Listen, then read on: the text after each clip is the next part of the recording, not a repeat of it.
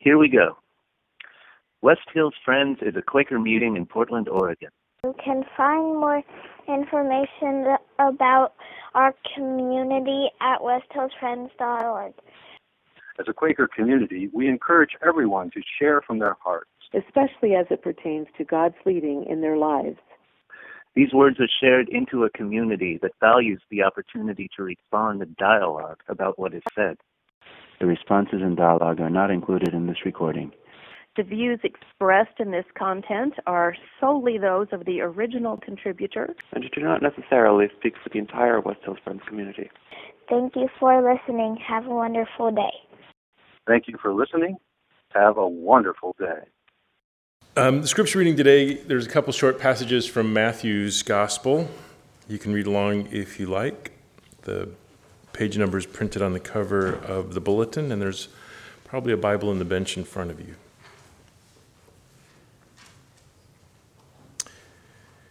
As Jesus went on from there, he saw a man named Matthew sitting at the tax collector's booth.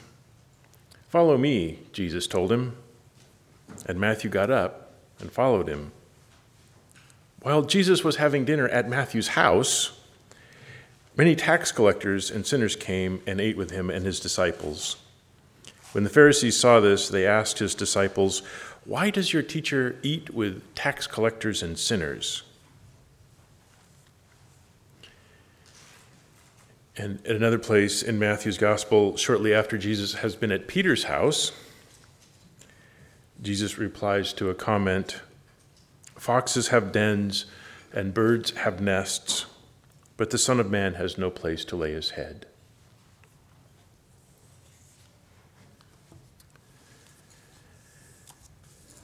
Mildred Milch sat in an upholstered chair by the fire her legs were tucked beneath her. Mildred had a book in her lap and was completely absorbed by its contents. With one hand, she would lift a cup of tea to her lips and then lower it again without remembering to drink.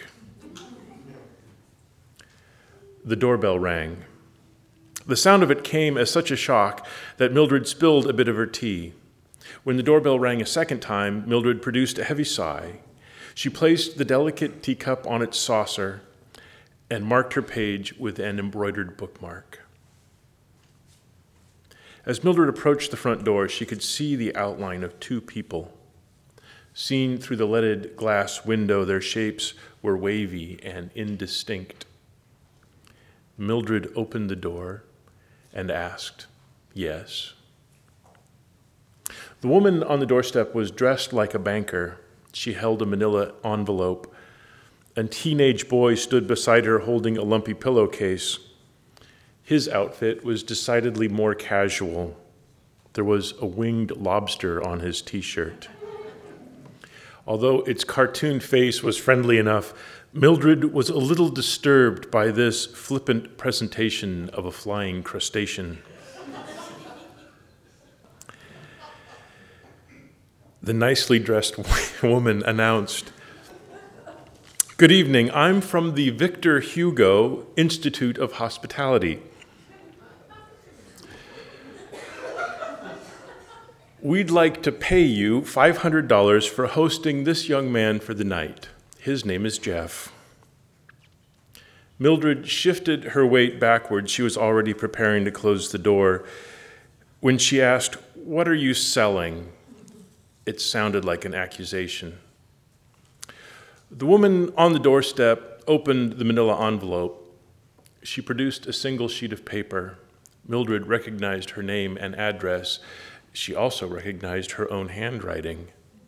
The nicely dressed woman explained Several weeks ago, you were shopping at Costco. You completed this survey hoping to win $500. The scene played itself out in Mildred's memory. Somewhere in the cavernous warehouse, she had lingered beside a cardboard display. In the foreground of the display, one person slept on a sofa. In the background, a second person stood framed in a doorway. This second person smiled with delight and held a fistful of cash in one hand. Mildred said, Oh, right. The woman at Mildred's front door said, This is your opportunity to earn $500. You will also be advancing the study of hospitality. All you need to do is host Jeff for one night. Mildred turned her scrutiny to the teenager. She said,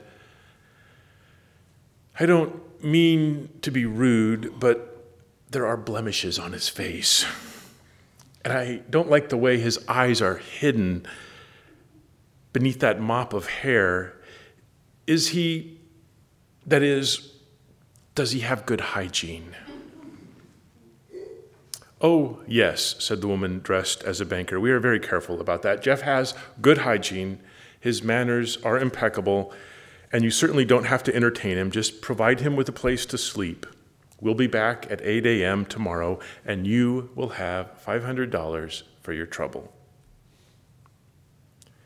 I've heard they eat a lot, said Mildred. Teenagers, I mean, should I feed him? You may feed him, replied the dapper woman, but you are under no obligation to do so. Jeff understands that this is your house and you set the rules. Isn't that right, Jeff? Jeff nodded. He spoke for the first time, saying simply, When in Rome. Mildred had not expected him to sound so grown up.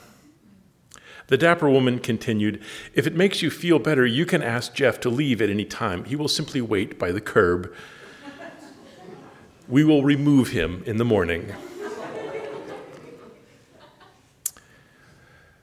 Well, Mildred was still hesitant. What about loud music? Will he be shaking the windows with his funky jams or deaf beats or whatever they have these days? Although Mildred had addressed this question to the woman, it was Jeff who answered. He said, Your windows are safe. As a guest in your house, I completely understand that you set the rules. You can play the music you enjoy, or we can keep things quiet. The choice is entirely yours. Mildred continued to address her questions to the woman on the doorstep. You said this is some kind of research project? Exactly, replied the dapper woman. We're researching the interpersonal dynamics of guest host relationships. All right, Mildred replied. I suppose I can help with your little project. She swung the door wide open and motioned for Jeff to enter. I'll put some sheets on the sofa and you can sleep there. I'll get you a towel in case you decide to wash. Do you have a toothbrush? All set, Jeff replied. He lifted his pillowcase, stuffed with his assorted belongings. As he stepped across the threshold, he said, Thank you for hosting me. Thank you indeed, agreed the dapper woman. Before turning to leave, she added, I'll see you at 8 a.m. tomorrow morning. The next morning, at precisely 8 a.m., the doorbell rang. The dapper woman stood there in a navy blue jacket and pearls. Mildred received her $500. She said, For the record, Jeff was very well behaved. I was a little worried that he'd get into the liquor cabinet after I went to bed, but I just checked and all the bottles are undisturbed. And it was nice of him to do all the dishes this morning. The woman from the Victor Hugo Institute of Hospitality replied, it sounds like everything went well. For the most part, Mildred agreed, although I didn't sleep very well last night. It's strange to have another person in the house. And this morning, there was a strange odor in the bathroom. Maybe it was some kind of medicated skin cream. I really couldn't say, but I did have to open the window.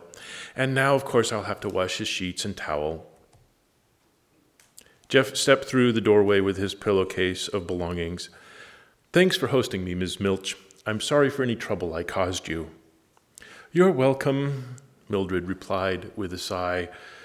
To the well dressed woman, Mildred added, I suppose now you'll need me to answer some questions about my experience. That won't be necessary, the dapper woman replied.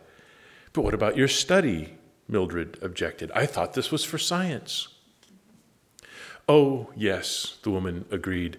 I'm sure you've helped a great deal, but all my questions will be for Jeff. To learn about the dynamics of hospitality, we don't interview the host, we interview the guest.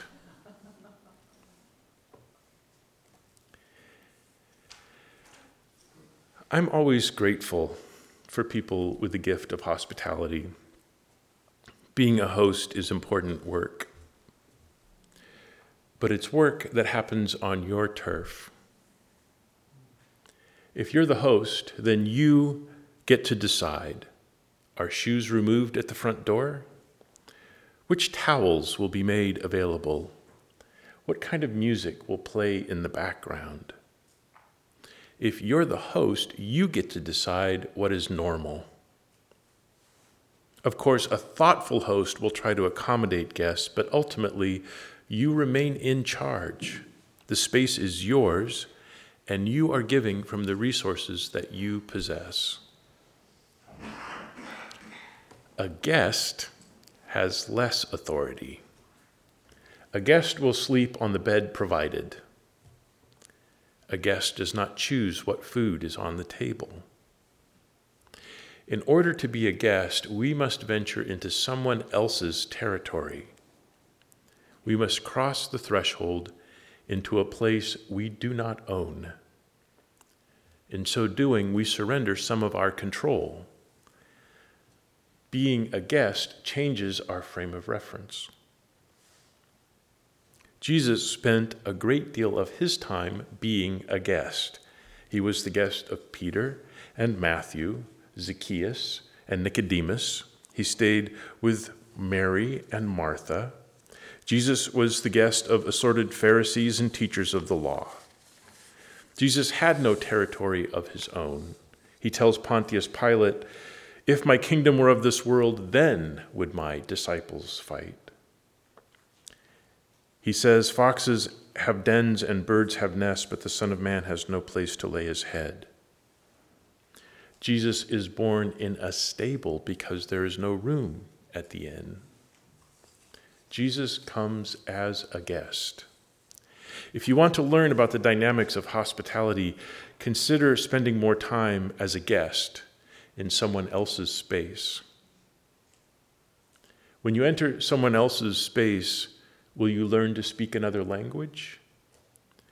Will you learn to see value in flavors and rituals that are not native to you?